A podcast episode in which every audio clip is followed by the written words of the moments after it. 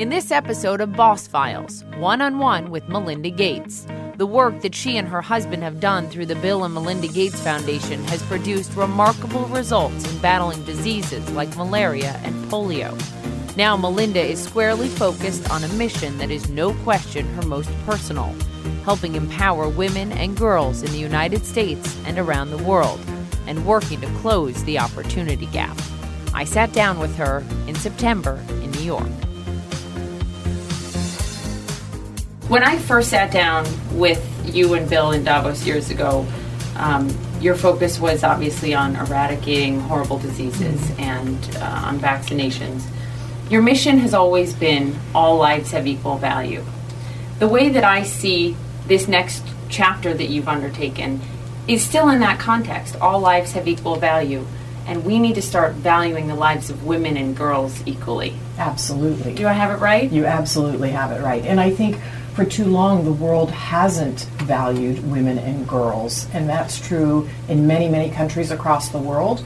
And so while we still take this disease approach and vaccination approach, we also are taking a much more holistic look at women and girls' lives and how they're led and what other things we need to do to lift them up because at the end of the day, they are the ones that transform societies. You've always been very data driven. No surprise that the Gates Foundation is data driven. Right. But you've said that the data on women and girls, as it relates to poverty, for example, and many other aspects, is sexist. How is the data sexist? Well, because it's it's two things. One is it's thin or it doesn't exist in some places, and two, in places it's biased. So let me give you an example of bias. It's, it's unintended bias, but it's there. So some of the best health surveys that we have that are done worldwide, these household surveys, when they go in to ask about income in the household, they talk to the man and woman together. But as soon as he answers that he has income, they never ask the secondary question to ask the woman, does she have income and where does it come from? And quite often, all over the world, women do have income. And so we need to understand their sources of income, how they use it. Um, but that's just one example of where the data is biased. And we need to unbias that. But we also need to look at where the data is very thin or we have no data on women because we can't make investments on behalf of women if we don't know where and how to act. So when you turn 50 years old, and I'm allowed to say that because you Absolutely. were very public with this. When you turned 50 years old, just a few years ago, you took it as a moment to think about what do I want to accomplish with the rest of my life? And you landed on women and girls. You are a mother of three, two teenage girls. How personal of a decision was that for you? What, what was it about? It was about how do I want to change the world? How do I want to leave things when I'm gone? And if you really believe, as I do, that women and girls transform societies, I have to do this work. I want to do this work. And I think when I first got into global health, first of all, we didn't even hardly talk about women. We certainly didn't talk about girls in global health. But secondly, it was kind of also for me like, oh, that's the soft issue. And what I've come to learn Huh. through doing this work is no, it's the hardcore issue. It's the thing we have to solve if you want to increase the GDP around the world, if you want to transform society. So why make the case, right? Because I was stunned to learn that um, there are more women living in poverty than men around the world. And by the way, that's true in the United States. Yeah. And so that's why we actually say poverty is sexist. There are absolutely more women in vulnerable situations. Even the refugee crisis today, 75% of those affected are actually women and children. And so we need to look at all of these issues and figure out how do we invest in women? Because here's a perfect example.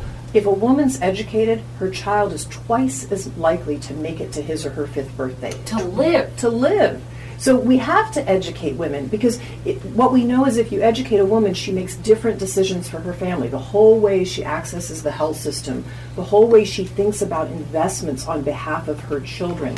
Women are very naturally family focused, mm-hmm. and when I meet both men and women in the developing world, they'll say, I'm all about educating my kids because if I do that, they're going to lift themselves out of poverty. But if we don't make the right investments for women, she's in charge of the household budget. She decides who eats what, who gets to go to school. If we don't invest in her, then she can't lift everybody else up, and yet she wants to. So, what has this journey over the past few years been like for you as a mother? Not as the Melinda Gates that the world knows, but as a mother in your household. What have your girls said to you about it? Well, it's interesting. Uh, my oldest daughter, who's now 20, I think when I was younger, she didn't understand why I worked because she said, But you don't have to, mom. And I said, Yes, but there are things I believe in, and there are things that I want to step out and use my voice in and make sure the foundation does. And it's really interesting as she's older, she says, I completely get it now. I get why you work. And, and she says, I want to be a working mom one day. Absolutely, a mom and a working mom. And I think the other thing, though, about having both girls and a son in the house is you think deeply about your values because you're constantly thinking, what do I teach them? And then how do I walk the talk? It's not just yeah. telling them to use their voices, it's me learning to use my voice on behalf of others because I want to make society for better for them and their future children, my hopefully grandchildren one day. So, to that point, um, one of the biggest issues that society and the world is trying to tackle when it comes to true frankly true equality for women is is the unpaid work that we do as women the so-called as economists say the second shift or time poverty mm-hmm. um, coming home from our jobs and having way more work at home than men do what is the gap so worldwide, if you look at the gap, it's different in different countries. But in the United States, it's 90 minutes a day more that women do of unpaid work. Some of that's work they want to do. Some of it's what's just kind of expected of them, household chores. In a place like Uganda, it's about a three hour gap. In a place like India, it's a five hour gap. Women do six hours of unpaid work compared to one hour for a man a day. And what that is, is it's a hidden, it's one of those root cause inequities that if we don't talk about it, we don't recognize it and bring it to the light of the day, it keeps women from getting an education, it keeps them from participating in politics, it keeps them out of the paid workforce that they might want to go into. And so I actually used our annual letter this year that Bill and I do every year to talk about this issue and to start to bring it to light and see what can we do to reduce that and also redistribute the workload. So what is it that things in the women in the United States, for example, are doing?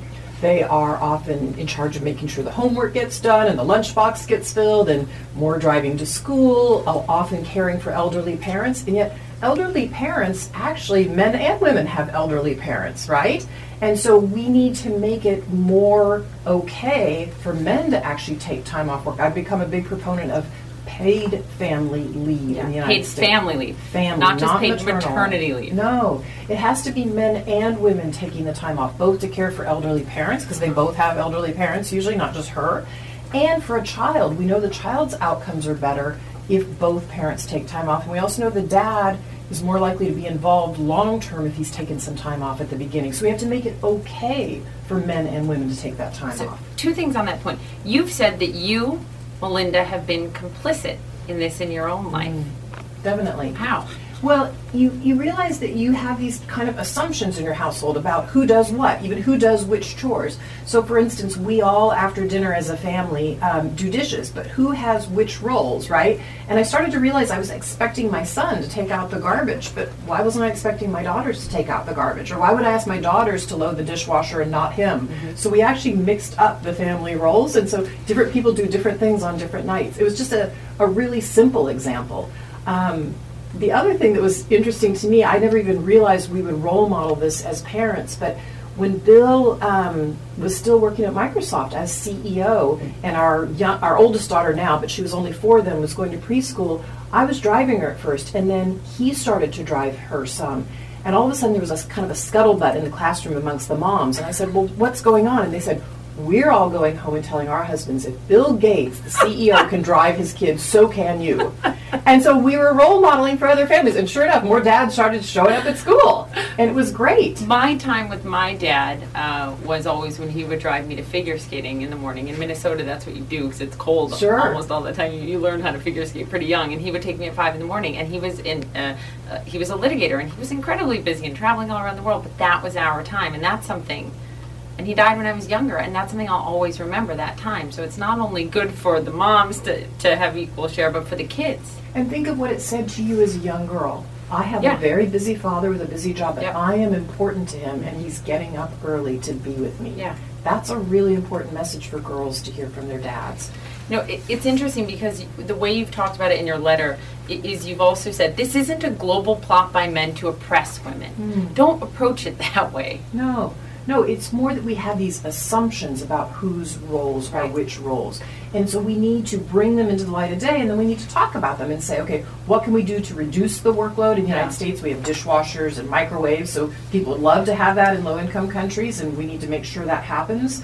Um, but we also need to redistribute the workloads. Yeah. But You said it's not enough to reduce because if you just reduce, then they'll figure out other work will come up, and if you don't distribute that, you're always going to be stuck with more as a woman. Exactly.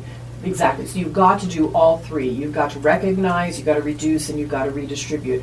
I will say though, though in, in low income countries, I mean, you have to also think about though what women are doing. I mean, those women in India or even many women in Africa, you know, they're chopping and carrying firewood. I mean, women spend on average three hours a day chopping and carrying firewood. They're walking hours and hours to get to water. get water, to get clean water. It's usually her job. While the breastfeeding their children. Job, yeah.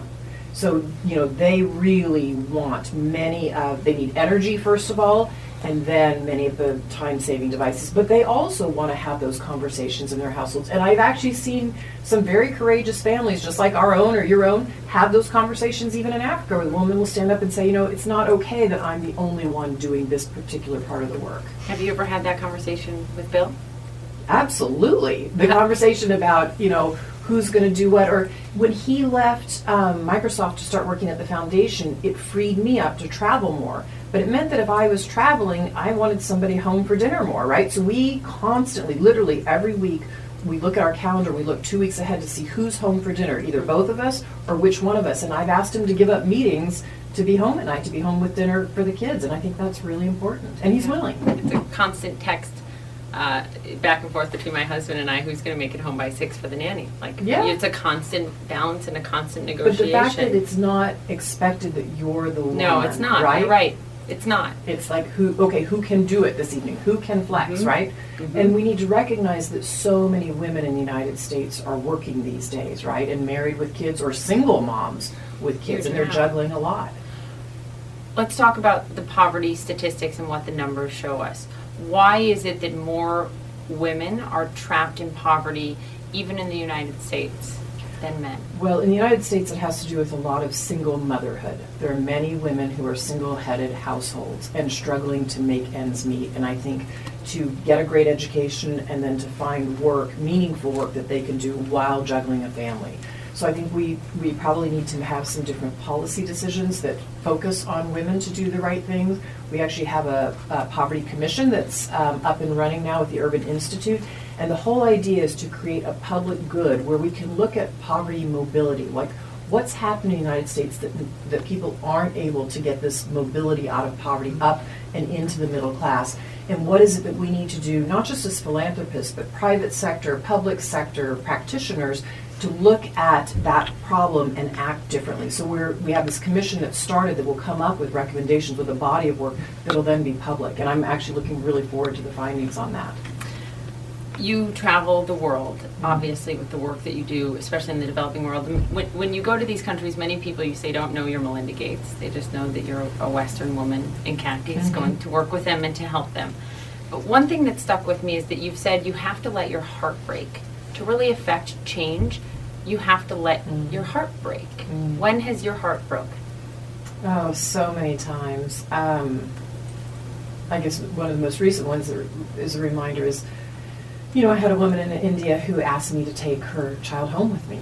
And she didn't know who I was. She just knew I was from the U.S. But she was literally begging me to take her child home. And then she said to me, "Well, if you if you can't take this one, take that one."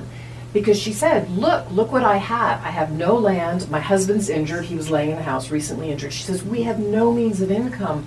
My children would be better off with you." And she didn't even know me. And I thought, for a mom to do that, right? It tells you how Child. desperate it is that she would give up a child, and um, that's heartbreaking. I get it. That's what poverty looks like around the world, That's- and it's it's heartbreaking. That's the desperation. hmm paid leave. You and your team have researched this, studied this. What works best? What has the biggest long term impact economically for families? So, what do these policies need to be when they take shape? They need to be family leave so that you don't gender it so it just becomes okay, women take it and it's almost a penalty that they've had a child and they go take it and they don't come back to the workforce in the same way. It has to be family leave because both parents often have a you know sick elderly parent, but also when a child is born, We know the child is better off if both parents take some of this time, and we know the dad will be more involved if they take it. So some of the things we need to do is make sure that it's for both parents, that it's several months, it's paid, and that we also um, incent the men to take it. It needs to become okay for men to take it, and that means men actually taking it and showing that they've taken it. So Mark Zuckerberg taking Right. two months off at the time that his daughter was born was a fantastic thing. It was great role modeling. It's also Silicon Valley where that is frankly much more widely accepted than Wall Street, for example. Um, do we need to see the heads of the big Wall Street banks doing the same thing? Yeah, I think we absolutely do. And I think one of the things is, I would say Mark Zuckerberg's job is no easier than the head of somebody Yeah, no, no, I mean, no, on, no question. It's just the culture. It's the culture there, I guess, Yeah. that I feel like has been much more accepting. They've led on leave, for example, Right. right? And one, one of the reasons they've led on leave initially was because they wanted to make sure they had more women coming back to jobs in their sector, right? We need we need far more women going into tech jobs. That's another thing I'm very passionate about. But I think then they started to realize, uh, no, this isn't just about women. It's it should be family leave. So I love seeing any industry leave it on this. It's great that the tech sector is doing it.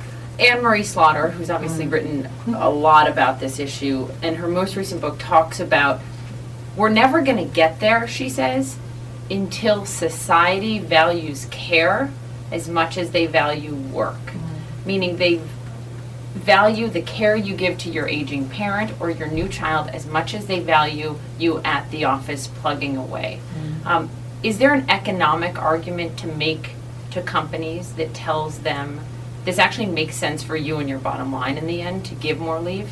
Sure. I mean, we know that if people go and take leave, they're happier and they're, they stay at their company longer. So they're less likely to switch industries. So I think if you know that it's good for your bottom line and that you'll have a, an employee who's going to be there long term, that you've spent all this money training and getting them to be great in your job, then yeah, it helps the bottom line. So I think people will start to look at it that way, but I also think her argument, so we, we both have to make the economic argument.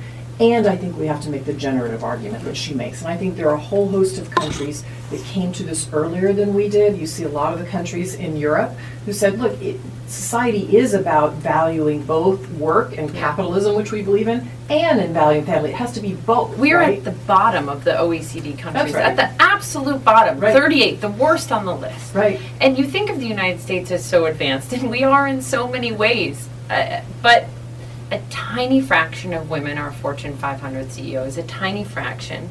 We're yet to have a female president, right? Uh, South Korea, Germany, UK has all led us on female leaders. Women still make less for equal work for the exact same job as men do. And more women and girls live in poverty in this country. Um, is that something we're actually not talking about enough in this country when you put it all together? I think you have to talk about it. We have to show what's actually going on in our country. And part of the reason I've even started to speak on these issues is because I would be in low income countries and thinking women aren't this far, they aren't that far, if they have this. But then I would have to fly back home and I'd be asking myself, but how far have we really come? I mean, we've made huge strides, but we've kind of hit a stopping point in some ways. And we need to have more women role models. I mean, until young girls can look up and see, you know, 36 different phenotypes of CEOs in Fortune 500 companies, you know, 36 phenotypes of women in government and women in philanthropy and women as scientists and women as technologists, until they can look up and see all that role modeling, they're not we're not going to get parity for men and women in all of these industries. And we need to. I mean, there's just no reason not to. We know that more diverse teams put out a better product. So the way that some countries have tackled it is quotas, Yeah. right? Women, Germany, quotas for women on boards. Is quotas the way to do it? I don't know for sure. Different countries have done different policies. Right. So some have quotas, some will have a quota for a time. Some will just make sure that more money is channeled to women so that they get into these positions. So I think we need to actually study it and figure out, okay, what are the right things that other countries have done? You say basically that we were making all of this progress, and then this country, it sounds like sort of plateaued. Um, is there a point, Melinda, when you think that happened, and, and why? I don't think there's one point where it happened on any one of those things. I think we just got to a certain point and then it kind of stopped. So you get to almost 20% of women in Congress, and then some years it falls back and it kind of goes back up. CEOs, we've kind of got up to a certain point and then it falls back. So, you know, you can go industry by industry and say, why did it happen? but I just know we're not far enough. I mean, I just read this morning General Motors board is now equal five five men and women, but that's rare. Yeah. That- that's rare for. but you are starting to corporate see more. I think female CEOs finally, and I think they will Yeah. start asking for more boards. Um, you know, one of the industries that I'm passionate about making sure we change is the time I was in. I'm a computer science major. When I got my degree, Yeah. 38% of computer science uh, degrees were given to women, and it got a lot worse. and now we've gone down to 17%. Well, nobody exactly knows, but we think partly the games. When I was a kid, the games were more neutral games like Pong or Pac Man, Pac Woman, but they become, the industry became very gamified. You mean the video game? the video games became very male oriented and women started to drop out of the industry in droves. And if you think back, law degrees were about at the same place. About 38% of law degrees used to be given to women, and now they've risen up to 48%. Right. Or medical degrees were behind, 28% back in the early 1980s. Now they've risen up to 48%. So why is it, you know, you've got some where women are moving ahead and in the sciences, but this, when you think about this decline in computer science, to me, when I think about technology and where it's going, and every industry needs it, we've got to have more women Well, that's the problem too. That's where so many of the good paying jobs are going. That's where the quote unquote jobs of the future are. Totally. So if you only have 17%, they're not equally equipped to get those jobs. You graduated with a degree in computer science and economics from Duke, and you say it was the last computer science class for most of my female classmates who quickly decided they'd rather major in something else. You you literally saw them falling out of the class. Yeah, after freshman year. I mean, freshman year was in some ways kind of a weed out. You know, they would start in, and then there were just very, very few. Every class I went into, there were fewer and fewer women. And I think one of the things that is going on in the United States is the universities who are looking at this and trying to solve for this problem. That's one of the lost points is universities. They're making a freshman class that is very welcoming. They're trying to put more professors in and associate professors that are female, so more role models. But they're also starting to understand that if you're a humanities major and you're coming to computer science, you know, you're learning something completely new, and so you need to be surrounded by a team, and the problem sets also have to be welcoming. So you've got to kind of get used to the class, and there have to be points at which, yeah, you're going to fail, but you're going to pick yourself up. And so they're looking at how to make that course much more welcoming and have women and men persist in it, but make women really persist in it. I think there's some lessons there that we'll try and start to spread around the United States. You've called guys in hoodies, quote, a toxic stereotype that has become a self fulfilling prophecy. Well, I think I think I got a little misquoted on that. Look, I- So set the record Okay, straight. so look, I I programmed with a lot of guys in hoodies. They were great. I mean, we I enjoyed programming with them, but I don't think you're the that you want that being the only set that's programming. Particularly when you think about where we're going with health applications, where you think about where we're going with artificial intelligence. I mean, if artificial intelligence, which I think is where we're going, if that's going to be taking care of our older generation, do you want just 25 year old somethings, you know, making that, doing that program? I think you want some generative thinking in there. And so I think you want to have a diverse set of talent. I think you want to have more women. I think you want to have more Latinos in there, more African Americans in there. We all should be contributing to that and where the future is going. And if we, fixing it now is going to be far easier than trying to fix it later. When it comes to AI, since you bring up artificial intelligence, are you on the same page about the potential risks of it as your husband, as Bill Gates, Elon Musk, and Stephen Hawking? I think we need to be very careful with where that's going, and I think there needs to be a lot of thoughtful dialogue about how how we how we pursued forward in that that area. Certainly, it's discussions Bill and I definitely have a lot on vacation. Um, you know, I mean, we've been talking about AI even since the time I was programming, but it's starting to happen. And even when you see in the background what's going on with these huge data sets and how we can mine them now. You know, we're collecting data on people that I don't think most people even recognize that we're doing, mm-hmm. and we can make incredible inferences, and machines can make inferences off of that. But you know, we need to have that dialogue, that discourse. When does it get dangerous? When does machine get out of the control of? of humans. humanity? Absolutely, Again. Are we close to that? Well, you'll have to ask, you'll have to ask the technologists how soon they think it's going to come. There are different points of view about how soon. Girls' education in STEM. Mm. Uh, the numbers are sort of appalling when you look at it, even like in middle school and high school for these girls, and then it translates higher and higher up to many fewer women g- get patents, Mm. for example. What needs to change? I mean, look, education is by far the hard, hardest thing you guys have tried to tackle, right? Is that Definitely. fair to say? Absolutely. Education in the United States. Um, you can almost eradicate these diseases, but education in the United States. What fundamentally needs to change so that we are making sure that girls aren't dropping out of the sciences and math early on? Well, let me say something first about just education writ large in the United States. The most important thing is whether there's an effective teacher at the front of the classroom. I don't care who the classroom of kids are, what age they are, what they look like. If you have an effective teacher at the front of the classroom, he or she can get amazing learning out of those kids, no matter what zip code they come from. So, as a foundation, we are deeply involved in making sure that we get effective teachers at the front of every kid's classroom. Kids deserve it. In terms of the STEM fields, one of the things we know that good teaching looks like for girls and for boys, but is really for girls keeping their self esteem up. So, girls go through a time in middle school where they think differently about themselves. And so, in science and math, they often lose their self esteem. They kind of lean back.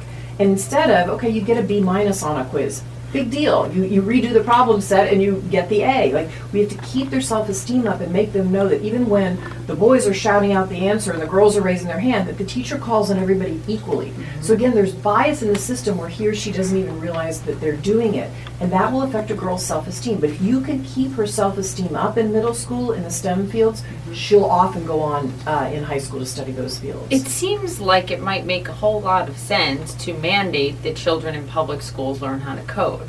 Hmm.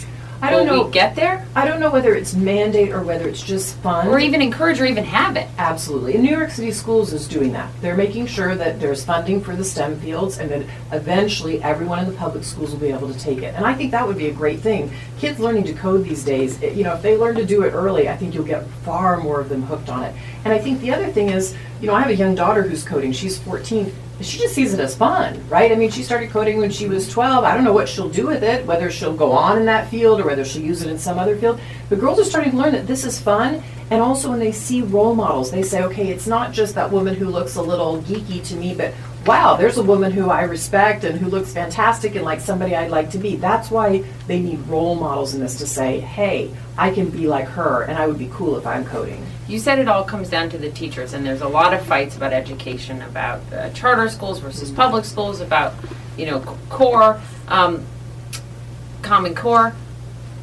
What do we have to do to make sure the best and the brightest are teachers? Is this about paying them a lot more? What it, what's going to do it? Well, I think it's about respect, making sure there's respect for our teachers, making sure there's a career ladder for our teachers, and also making sure that the schools of education are actually putting out very high quality teachers. Teachers who can actually teach the material that's being that needs to be taught in the classroom, which there are many of them out there. I've seen lots of good teachers, but even teachers who can teach these STEM fields. Some of the hardest uh, teachers to recruit are the ones to teach STEM in high school because you have to have deep knowledge if you're going to teach physics or Yes. chemistry to a high school teacher, to a high school student. So sometimes it does mean paying more. And some of the most innovative programs, they're pulling people out of industry who are retiring who want to teach. And so you need to teach them the craft of teaching, but they can often become great teachers. Who do you look up to? I have heroes, um, particularly in the global health field, um, and many of them are people who do that work on the ground. Um, one of them is Paul Farmer. He uh, works for an organization that he started called Partners in Health. They do deep health work in Haiti and Rwanda and Boston. He's definitely one of my heroes. Um, there's another woman named Molly Melching who does deep work in Senegal on a lot of female issues, and she's one of my heroes for sure. Do they know that? Um, I think so, probably. We've had enough correspondence and enough probably time together, but yeah, absolutely. When I see what they're doing, they're doing the hard, grinded out work, and they see humanity as, as all common. You know, as they see humanity that we have this common connection and bond between people. You began this venture a few years ago focusing on women and girls, saying, What do I want to accomplish with the rest of my life? Mm-hmm. So, as you work over the next decades, what will tell you that you've accomplished it? If I see women and girls making progress, I see fewer women dying in childbirth, I see more girls getting up and into secondary school around the world and graduating from secondary school, uh, seeing more children survive, I think all of those are signs that, you know, we're on our way and making progress.